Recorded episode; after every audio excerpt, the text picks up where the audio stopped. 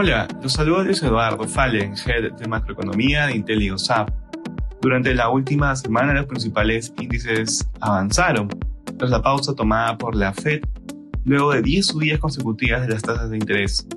Así, el Banco Central de Estados Unidos mantuvo la tasa de interés de referencia en 5.25%. La pausa en el ciclo alcista no significa, sin embargo, una suspensión definitiva, puesto que no se descarta una nueva subida en su reunión de julio. Todo dependerá de la marcha del mercado laboral, sorprendentemente fuerte, pero con señales de moderación en los salarios y sobre todo el comportamiento de la inflación subyacente, enquistada en comparación con la medición general.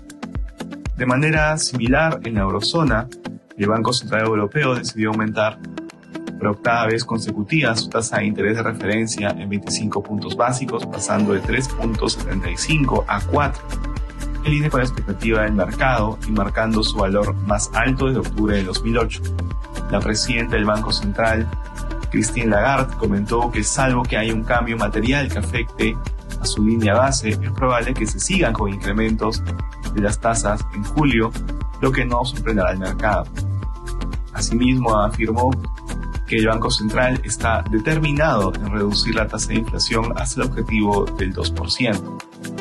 En China, el Banco Popular anunció la reducción de una de sus tasas de préstamos a corto plazo por primera vez en 10 meses, al pasar de 2 a 1.9 y de restaurar la confianza del mercado, inyectar liquidez en el sistema financiero e impulsar el crecimiento económico del país.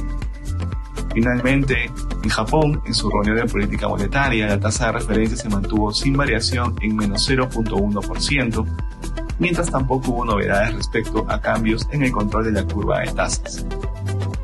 Gracias por escucharnos. Si tuviera alguna consulta, no dude en contactarnos.